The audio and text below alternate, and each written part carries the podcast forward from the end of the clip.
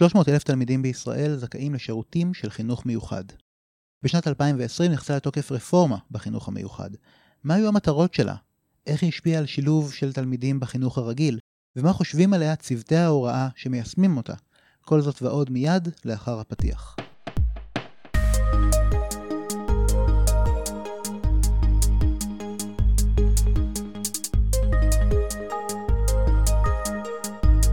שלום, ברוכים הבאים למחקר בשלוש קריאות, הפודקאסט של מרכז המחקר והמידע של הכנסת. שמי אודי בקר, אני חוקר במרכז ועורך הפודקאסט. היום נדבר על החינוך המיוחד ועל הרפורמה בחינוך המיוחד שהייתה לפני מספר שנים. נעשה את זה יחד עם אתי וייסבליי, חוקרת במרכז שעובדת עם ועדת החינוך, התרבות והספורט של הכנסת. שלום אתי. שלום אודי. נתחיל בהתחלה, מבוא קטן, כשאומרים חינוך מיוחד, למה הכוונה, איפה גבולות הגזרה של חינוך מיוחד אה, נמצאים? המערכת החינוך המיוחד בעצם אה, מיועדת לתלמידים עם צרכים מיוחדים מגיל 3 עד גיל 21 שנזקקים לתמיכה מוגברת, לשירותים מיוחדים, להתאמות כדי אה, ללמוד במערכת החינוך. Mm-hmm. כרגע יש לנו אה, סביב 300 אלף תלמידי חינוך מיוחד, כמעט 12 אחוזים מן התלמידים במערכת החינוך מוגדרים כתלמידי חינוך מיוחד. זה המון תלמידים. נכון. והשיעור הזה נמצא כל הזמן במגמת עלייה, זה חלק מה, מהדברים שנדבר עליהם. אוקיי. Okay. התלמידים בחינוך המיוחד נמצאים בשני סוגים עיקריים של, של מסגרות. הראשון זה מסגרות יהודיות לתלמידי חינוך מיוחד, מסגרות יהודיות, מסגרות נפרדות. Mm-hmm. כלומר, בתי ספר בחינוך מיוחד, גנים לחינוך מיוחד, או כיתות חינוך מיוחד בבתי ספר רגילים. המסגרות האלה מוגדרות בעצם לפי האפיון המוגבלות של התלמיד, כלומר תלמידים עם אוטיזם יהיו במסגרות שונות מאשר תלמידים עם אה, לקויות למידה קשות וכן הלאה. ואז אפשר להציע להם בעצם שירותים מותאמים אישית שיעזרו להם בתהליך הלמידה. נכון, בכל, בעצם בכל אחת מהמסגרות יש אה, שירותים מסוגים שונים שמתאימים לתלמידים שלומדים שם, mm-hmm. כיתות כמובן יותר קטנות, מורות ש, שיש להם אה, התמחות מיוחדת, אה, הרבה פעמים שעות לימודים יותר ארוכות, לימודים mm-hmm. בחופשות וכן הלאה, כל, כל דבר בהתאם לסוג המסגרת. הסוג השני של המסגרת זה תלמידים שלומדים כתלמידי חינוך מיוחד בתוך כיתה רגילה, מה שנקרא mm-hmm. תלמידים משולבים, שגם לתלמידים האלה יש שירותים ייעודיים להם, שזה גם הוראה מתקנת, אה, טיפולים בתוך המערכת, סייעות שמלוות אותם, כל אחד בהתאם לרמת התפקוד ולשירותים שנקבעו בעבורו. באופן כללי, כ-60% מהתלמידים שבמערכת החינוך המיוחד הם משולבים בחינוך הרגיל, 40% נמצאים במסגרות ייעודיות. אה, והנתון הזה הוא נתון שאנחנו רואים אותו באמת ככה בלי כמעט שום שינוי לאורך אה, אה, עשר השנים האחרונות, אפילו יותר מזה. מה היתרונות של שילוב על פני למידה במערכת נפרדת?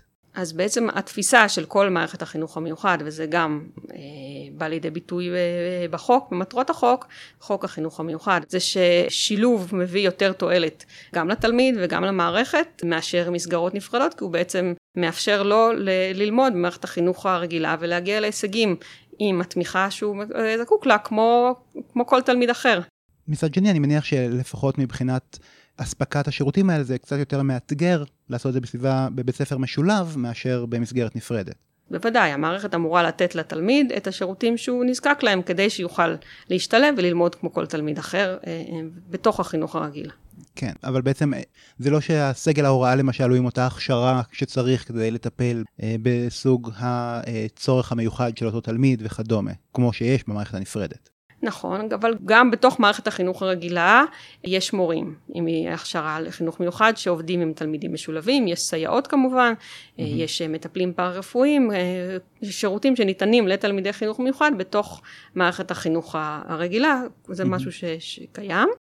אוקיי, okay, עמדנו על רגל אחת על ההבדלים באמת בין מסגרת משולבת ומסגרת יהודית, זה מביא אותנו לרפורמה, נכון? כן. אז, מה, מה הרפורמה המדוברת הזו? בעצם הרפורמה בחינוך המיוחד זה אה, אה, כינוי לתיקון אה, לחוק החינוך המיוחד, תיקון מספר 11, שעבר בכנסת, בוועדת החינוך של הכנסת, בקיץ 2018, שהוא כלל כמה מרכיבים מרכזיים. ראשית, כל ההליך של קביעת זכאות בחינוך המיוחד, אה, שינויים בוועדות ודברים מהסוג הזה, שזה יותר טכני, פחות מעניין. Mm-hmm. הנושא השני החשוב זה הגדרה שבעצם ההורים הם אלה שבוחרים באיזה אה, מסגרת התלמיד, הילד שלהם, יוכל ללמוד. מסגרת נפרדת או שילוב. כלומר, זה סוג של העצמה של ההורים? אה, אכן, בקביעה שהילד הוא בעצם הוא ילד שלהם, והם אלה שמחליטים. והנושא השלישי זה הסדרה והגדרה של השירותים שתלמידים שזכאים, שנקבע שהם זכאים לשירותי חינוך מיוחדים, זכאים להם בהתאם למוגבלות, לרמת התפקוד ולסוג המסגרת, שכל הדברים האלה הם מוגדרים בחוק. Mm-hmm. כל זה בא מתוך התפיסה שכמו שאמרנו, שצריך לתת קדימות לשילוב, והשילוב הוא מועיל לכלל המערכת. כל זה לא, לא היה מוסדר בחוק קודם? לא, הנושא של בחירת הורים אה, לא היה בחוק קודם, זה משהו חדש שנכנס, mm-hmm. וכל השירותים שהוסדרו היו מוסדרים בחוזרי מנכ"ל בצורה פחות טובה מאשר אה, מה שנכנס לחוק. למה בכלל היה צורך ברפורמה הזאת? מה היה הרקע אליה? בעצם במערכת החינוך המיוחד, לאורך שנים, היו הרבה מאוד בעיות, הרבה מאוד ביקורת. נושא מחסור במסגרות, הנושא של השילוב שהוא לא היה אה, מספיק טוב. ועדת דורנר בשנת 2004 עסקה בעצם בנושא של השילוב וקבעה את העיקרון שהתקציב הולך אחרי הילד, לא משנה באיזה סוג מסגרת הוא נמצא. Mm-hmm. גם בנוסף, כמו שאמרנו, המערכת הזאת הולכת וגדלה במשך השנים. כן. והמחשבה הייתה שזה כבר לא חלק קטן ממערכת החינוך, זה חלק משמעותי, והוא צריך לפעול בצורה הרבה יותר מוסדרת ו- ומאורגנת. Mm-hmm. ועל רקע זה נעשה התיקון בחוק. זה הרקע לתיקון, דיברנו על התיקון עצמו, הוא נכנס לתוקף מתי? בעצם התיקון נכנס לתוקף אה, יחסית קצת בהדרגה, הוא, הוא חל לראשונה במחוז הצפון בשנת mm-hmm. 2019, תשע"ט, mm-hmm. ובשנה שלאחר מכן, תש"פ, 2020, הוא נכנס לתוקף בכל הארץ, שבעצם חלק משמעותי מהתיקון זה הוועדות של החינוך המיוחד, כמו שאמרנו, שהן. פועלות לפני תחילת שנת הלימודים. כדי שיהיה אפשר להיערך לשנה הבאה. כלומר, כן. אה, עכשיו אנחנו מסיימים את הוועדות שלקראת תשפ"ד. כלומר, מאז שהתיקון נכנס לתוקף עברו שלוש שנות לימוד? נכון, עכשיו אנחנו בשנה השלישית המלאה, מאז שהתיקון נכנס לתוקף במלואו. אוקיי, היה תיקון, הוא נועד לתקן כל מיני דברים. אה, מה, מה קרה בעקבותיו? הוא הצליח להשיג את המטרות שהוצבו לו? הוועדה, מאז התיקון, ובתוך זה הממ"מ, אני, מלווים את הרפורמה אה, תוך כדי הליך החקיקה, ומאז שבדרך אנחנו כולנו יודעים, קרו דברים, היה קורונה והיו כל מיני דברים. כן. אמ, אנחנו כל הזמן אוספים נתונים אה, ממשרד החינוך על, ה, על היישום של הרפורמה, mm-hmm. כשחשוב להגיד בהקשר הזה שהנתונים של משרד החינוך מבוססים על הדיווחים של המסגרות, על תלמידים שעברו את הוועדות, ויש כל מיני שאלות לגביהם, זה נתונים שמתעדכנים ומשתנים, אז אנחנו נדבר על מה שיש לנו כרגע, כי זה תמיד מה שאפשר לדבר עליו. בוודאי. בתחילת יוני אה, הוועדה, ועדת החינוך, קיימה דיון חשוב על היישום של הרפורמה בחינוך המיוחד והממ"מ פרסם מסמך אה, לקראת הדיון שסקר את ההשלכות של הרפורמה מאז היישום שלה ב-2020 ועד שנת הלימודים הנוכחית 2023. וכמובן יהיה קישור למסמך הזה בהערות הפרק. אמ, אנחנו בעצם אה, דיברנו במסמך הזה על כמה דברים עיקריים, בנוגע ליישום הרפורמה וההשלכות וההשפעות שלה. האם אוקיי. אה, היא השיגה את המטרות, היעדים, שלשמם יזמו אותה. מה הם? הנושא הראשון זה הנושא של אה, בחירת הורים. כמו שאמרנו, מאז הרפורמה, אה, הורים יכולים לבחור את סוג המסגרת שבה תלמידים ילמדו, אם הם זכאים לשירותי חינוך מיוחד מרף מסוים. יתר התלמידים ילמדו במסגרות חינוך רגילות, כלומר הם משולבים אוטומטית. ואנחנו רואים שבכל שלוש השנים בעצם רוב ההורים שיש להם בחירה בוחרים במסגרות נפרדות בשנת 2023 תשפ"ג קצת יותר מ-40% מההורים בחרו בשילוב ויתר ההורים בחרו במסגרות נפרדות. חשוב להגיד שכן רואים לאורך השנים, שלוש השנים, עלייה בשיעור ההורים שבחרו בשילוב ביחס להורים שבחרו במסגרות נפרדות. כלומר לפני mm-hmm. שנתיים, בשנה הראשונה שיישמו את הרפורמה, אה, היו 35 אה, אחוזים מההורים שבחרו בשילוב. מתוך ההורים שהייתה להם בחירה. כלומר, ראינו עלייה בשנים האחרונות מ-35 אחוזים ל-40 אחוזים. כן, בשיעור ההורים שבחרו לשלב. אז בסך הכל המגמה היא חיובית בהקשר הזה. רגע, את אומרת 40 אחוז, רק לסבר את האוזן, 40 אחוז מכלל ההורים של ילדים שעברו ועדות באותה שנה, כמה זה מתוך ההורים שיש להם בחירה? אז בסך הכל יש אה, שני סוגים של ועדות, יש אה, ועדות זכאות ואפיון וצוותים רב-מקצועיים, שבעצם ה... רק לוועדות זכאות ואפיון יש את הסמכות לתת לתלמיד אה, זכאות שתאפשר לו לבחור. Mm-hmm. בסך הכל, מתוך כלל התלמידים שהגיעו לוועדות החינוך המיוחד mm-hmm. בשנת הלימודים תשפ"ג 23 אז 61 אחוזים בערך נקבע שהם זכאים לבחור mm-hmm. אז מתוכם 60 אחוז מההורים החליטו שהילדים שלהם ילמדו במסגרות נפרדות, קצת יותר מ-40 אחוזים החליטו שהם מעוניינים שהילדים שלהם ילמדו משולבים במסגרות חינוך רגילות. אוקיי, okay. אז זה בנוגע לוועדות, הנושא הראשון שבדקת במסמך. מה הדברים האחרים?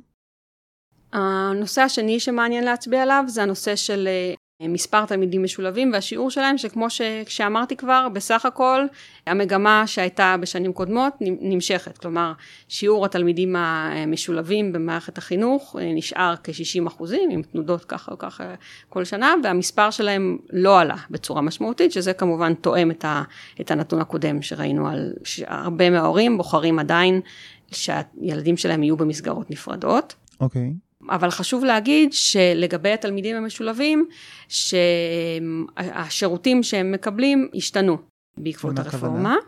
יותר תלמידים משולבים זכאים לשירותים מתוך מה שנקרא אה, סל אישי, שזה שירותים ברמה יותר גבוהה, יכול לכלול גם אה, סייעת, שזה משהו שהם לא, לא היו זכאים לו קודם לכן. כלומר, אה, אם לפני הרפורמה פחות מעשרה אחוזים מהתלמידים המשולבים היו זכאים לשירותים מסל אישי, אחרי הרפורמה יותר מ-40 אחוזים מהתלמידים המשולבים 아. אה. זכאים לשירותים אה, באמצעות אה, סל אישי, שזה לכאורה זה מראה לנו על השיפור בשירותים בעקבות הרפורמה. בפועל עולה שאלה בהקשר הזה, האם בתי הספר מסוגלים באמת לספק את השירותים האלה לתלמידים? בעצם על מערכת החינוך הרגילה, זו שבתוכה הם משולבים, יש עכשיו יותר דרישות, היא צריכה לספק יותר שירותים מבעבר. כן, היא צריכה לספק אה, יותר שירותים ליותר, ליותר, אה, תלמידים. ליותר, ליותר תלמידים, אכן. אה, ועולה שאלה, וזה אחד, חלק מהביקורת והדיון הציבורי והרעש סביב. הרפורמה, זה האם ואיך, והאם נתנו למערכת, למערכת הרגילה את כל המשאבים והכלים שהיא זקוקה להם כדי לתת את השירותים האלה. אנחנו שומעים מהשטח כל הזמן בדיונים של הוועדות ובמקומות נוספים שהתלמידים, או לפחות לא, לא כולם, מקבלים את השירותים שהם זכאים להם. Mm-hmm. אנחנו רואים אה, שהתקציב של החינוך המיוחד הוא גדל והוא ממשיך לגדול. בתקציב של 23-24, התקציב של החינוך המיוחד mm-hmm. הוא יותר מ-17 אחוזים מהתקציב של מערכת החינוך, שהוא, כמו שאנחנו יודעים, אה, אחד המשרדים הכי גדולים, וחשוב להגיד שזה גם לא כל התקציב של החינוך המיוחד, כלומר, יש תקציבי הסעות ותקציבים נוספים שלא נכנסים לתוך זה, אז התקציב הוא, הוא עוד יותר אה, גדול מזה. יש לו, יש לו הרבה, הרבה משקל, הרבה משמעות בתקציב של מערכת החינוך. 17 אחוזים מהתקציב מול 12 אחוזים מסך התלמידים. כן. תלמיד אה, בחינוך המיוחד, עלות שלו יותר גבוהה מתלמיד בחינוך הרגיל, זה מאוד משתנה לפי איזה. מסגרת, איזה שירות וכדומה, אבל בוודאי, אין ספק. בוודאי, אבל כשאנחנו מסתכלים באמת על השירותים שהם מקבלים, או שהם אמורים לקבל, הם מקבלים את השירותים האלה? זה, זה עולה השאלה, כלומר, תקציב זה חשוב, אבל כנראה שזה לא הכל. השאלה היא האם במצב של, של מחסור בכוח אדם בכל מערכת החינוך ש, שאנחנו מכירים, מחסור בסייעות, מטפלים פארה-רפואיים, mm-hmm. והנושא של כמובן הכשרה של מורים לעבוד עם תלמידי חינוך מיוחד בתוך הכיתות הרגילות, האם אפילו אם נותנים תקציב, האם לבתי ספר יש את האפשרות לספק את זה, והאם התקציב שניתן הוא באמת, הוא באמת מספיק, הוא באמת עונה על הצרכים, האם הוא מגיע למקומות הנכונים. יש לנו עוד נתונים על, על מידת ההצלחה של השילוב, על מידת בעצם ההצלחה של הצעדים האלה ברפורמה? כן. הרשות למדידה והערכה במשרד החינוך, רמה, כמו mm-hmm. שקוראים לה, מלווה את הרפורמה במחקר מעקב שבדק בדיוק את הנושא הזה, הנושא mm-hmm. של ההכלה וההשתלבות, הממצאים שלו התפרסמו בתחילת יוני. Mm-hmm. ממש עכשיו וגם uh, uh, מופיעים במסמך והאמת שזה ממצאים קשים אוקיי. Okay. בעצם מה שהחוקרים של רמה עשו, זה בדקו את העמדות של מחנכים, של מנהלים, אה, כלפי שילוב והכלה של תלמידים בחינוך הרגיל, mm-hmm. גם בשנת 2019, לפני הרפורמה, אה, בשנת 2021 ו-2022, שזה הנתונים שהם פרסמו עכשיו. Mm-hmm. ואני מניחה שהם גם ממשיכים לעקוב, mm-hmm. ורואים שבשנת 2022, זה הנתונים האחרונים, יש ירידה בתפיסה של אה, מחנכים שההכלה והשילוב מסייעים לתלמיד שהוא משולב גם מבחינה חברתית וגם מבחינה לימודית. בעצם בשנה הזאת רק מחצית מהמחנכים חשבו שההכלה מועילה לתלמיד המשולב. מעבר לזה, mm-hmm. רואים ירידה בתמיכה של מחנכים במדיניות ההכלה. הכלה זה דומה לשילוב? ההכלה זה מונח אה, רחב יותר שמתייחס גם לתלמידים עם קשיים, שאין להם בהכרח זכאות לשירותי חינוך מיוחד, וגם לתלמידים שיש להם זכאות לשירותי okay. אוקיי. חינוך מיוחד, אבל מדברים פה על הכל ביחד. Mm-hmm. אבל באופן כללי רואים שהמחנכים פחות תומכים במדיניות ההכלה, גם כששואלים mm-hmm. אותם באופן כללי, האם אתה תומך בזה, שזה מטבע הדברים יחסית יותר גבוה, כי זה משהו כללי חיובי. Mm-hmm. וגם ששואלים אותם, האם אתם מעוניינים שתלמידים עם צרכים מיוחדים ישתלבו בכיתה שלכם, שזה נתון שהיה נמוך יחסית מלכתחילה, ונהיה עוד יותר נמוך אחרי הרפורמה. אגב, חשוב לציין גם שבעצם בשנים האלה היו עוד דברים שהשפיעו על מערכת החינוך, כמו שהזכרת בעצמך, קורונה, אולי דברים אחרים גם, אבל בכל זאת הירידה הזאת היא, היא מצערת. אכן. והדבר השלישי שראינו זה שיותר מנהלים מדווחים על עלייה בתחושה של עומס, שלא מאפשרת להם גם לשלב את התלמידים, כלומר לענות לצרכים של התלמידים המשולבים mm-hmm. עצמם, גם מבחינה לימודית, חברתית, רגשית, וגם לפגוע במענה שהם נותנים לכלל הכיתה. Mm-hmm. 57 אחוזים מן המנהלים חושבים שהעומס אינו מאפשר לתת מענה לימודי לתלמידים עם צרכים מיוחדים משולבים בכיתות הרגילות בבתי ספר. 53 אחוזים חושבים שהעומס אינו מאפשר לתת מענה רגשי הולם לתלמידים אלו. ו-32 אחוזים חושבים שהעיסוק בתלמידים עם צרכים מיוחדים לא מאפשר להם להתפנות ללמד בצורה מיטבית את כלל הכיתה. אז אנחנו רואים, מספר התלמידים נשאר בערך זהה מאז הרפורמה, אבל הייתה עלייה בזכאות לשירותים נוספים בשילוב, ואנחנו רואים ירידה בתמיכה בשילוב, או פחות אמון בהצלחה של השילוב, זיהוי של יותר עומס שהשילוב גורם לו בקרב הסגל המקצועי. כן, עובדי, עובדי הוראה בבית ספר, אבל יש שם שאלה, והיא שאלה לא פשוטה, כי השיח מסביב mm-hmm. לרפורמה והדיון הציבורי בה היה מאוד קשה ומאוד מאוד אינטנסיבי. היה mm-hmm. הרבה, הרבה מאוד ביקורת, וסביר להניח ש, שזה גם תרם לאופן שבו הם, מנהלים ומחנכים תפסו את הרפורמה ואת השילוב. נגיד, אחת mm-hmm. מנקודות האור ה, היחידות ש, שרואים ב, ב, בדוח של רמה זה שהם... מי שתלמידים משולבים בפועל היו בכיתה שלו, תפס את השילוב בצורה יותר חיובית ממי שהם לא משולבים בפועל. מעניין. אה, נכון. כך שכנראה שיש הבדל בין האופן שבו הנושא הזה נתפס ונדון בציבור, לבין מה שקורה בבתי הספר עצמם. כלומר, יכול להיות שחלק ממה שבעצם השפיע על השינוי בעמדות הוא חלק מהדיון הציבורי, או, או התפיסה של הנושא הזה, ולא רק באמת העבודה עם התלמידים עצמם. בוודאי, כן. וכל זה כמובן כשיכול להיות שיש עוד דברים שהשפיעו על התפיסה של מנהלים וכדומה, כמו מה שהזכרנו, הקורונה, העומס הכללי על מערכת החינוך.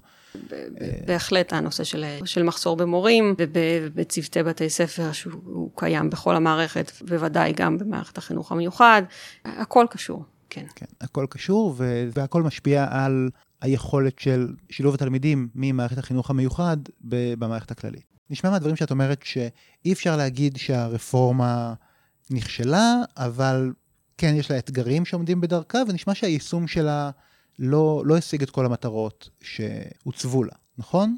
אני חושבת שבהחלט אפשר להגיד שהיישום של הרפורמה והאופן שבו היא הוחלה אה, לא ענה לציפיות mm-hmm. ולא השיג את היעדים והמטרות שנקבעו בעבורו, שזה כל הנושא של אה, קידום שילוב תלמידים עם מוגבלויות במערכת החינוך, mm-hmm. למרות ש, שכן רואים שיש מקומות שבהם היא שיפרה את השירותים לתלמידים משולבים. כמובן, גם uh, מערכת החינוך, uh, שר החינוך הנוכחי והשרה הקודמת ראו והכירו את כל האתגרים האלה, שמעו בהחלט את, את הביקורת שהייתה והדיון הציבורי. Mm-hmm. בעצם שר החינוך, כשנכנס לתפקיד, הודיע שהוא מקים ועדה ציבורית שתבחן את כל הנושא של, של החינוך המיוחד. Mm-hmm. שבעצם הכותרת שלה זה החינוך בראי החינוך המיוחד, ועדה mm-hmm. בראשות אה, עמוס שפירא, ועדת שפירא. Mm-hmm. הוועדה התכנסה לראשונה בתחילת יוני, והמטרה שלה בעצם בחודשים הבאים זה לבחון את, ה, את כל המערכת, לנתח את, את הנתונים, שבאמת אה, חלקם אה, דיברנו עליהם כאן, ולהציע חזון ומענים ופתרונות, גם בטווח הקצר וגם בטווח הארוך יותר. ואנחנו בהחלט מקווים ש, שתעשה עבודה טובה, מבוססת נתונים. כמובן, כמובן. ו, אה, ותגיע למסקנות שניתן ליישם אותן בזמן הקצר ביותר. אתי, אני מוכרח לשאול, הרפורמה נכנסה לתוקף ב-2020, היום אנחנו ב-2023, בין לבין הייתה תקופה די סוערת, mm-hmm. עם הרבה השפעות גם על מערכת החינוך. רפורמה כזאת לוקח זמן באמת ליישם אותה ו- ולראות את ההשפעות שלה. זה מספיק זמן כדי באמת לשפוט האם הרפורמה בכלל הצליחה או לא? זה בוודאי אחד מהטיעונים ואחד מהשאלות ש... שעולות ו... ובוודאי יעלו אה, גם בוועדה ולקורונה ולסגירת מערכת החינוך אה, ללמידה פנים אל פנים היו השפעות גם על החינוך המיוחד שלמעשה המשיך לפעול בזמן שהחינוך mm. הרגיל אה, עבר לזום אז זה היה משמעותי. אבל אני לא חושבת שיש למערכת הזאת זמן לחכות, כלומר יש פה תלמידים mm. שנזקקים לשירותים, אז, אז צריך לראות את זה גם ככה. כן, כלומר, זה לא רק סוגיה אקדמית, זאת באמת כן, סוגיה בדיוק. עם השפעה על חיים של אנשים, ובאמת גם השפעה לטווח ארוך, שאנחנו נמשיך לעקוב אחריו. ובוודאי, ועדת החינוך והממ"מ ממשיכים uh, ללוות ולעקוב כל הזמן, אחרי גם הוועדה וגם כל הנושא של uh, החינוך המיוחד. אתי וייסבלייך, חוקרת בממ"מ, תודה רבה. תודה רבה, אודי. המסמך בנושא הרפורמה שהוזכר בפרק ומסמכים נוספים של מרכז המחקר והמידע בנוגע לחינוך המיוחד ומערכת החינוך בכלל, זמינים באתר האינטרנט שלנו. תודה רבה שהייתם איתנו, וניפגש בתוכנית הבאה.